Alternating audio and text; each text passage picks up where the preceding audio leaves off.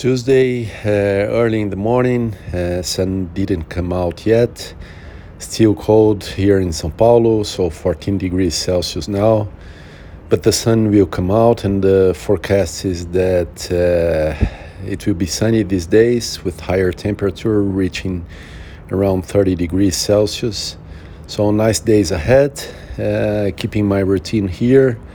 So, with the no training, is one thing that also come out of this is that I am totally injury free and, and, not close to an injury, either in my uh, in the back of my leg or or shoulder or whatever.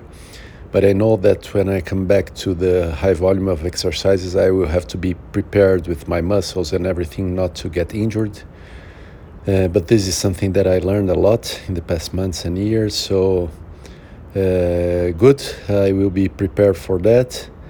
Um, let's see how it goes this week. Um, keep going ahead.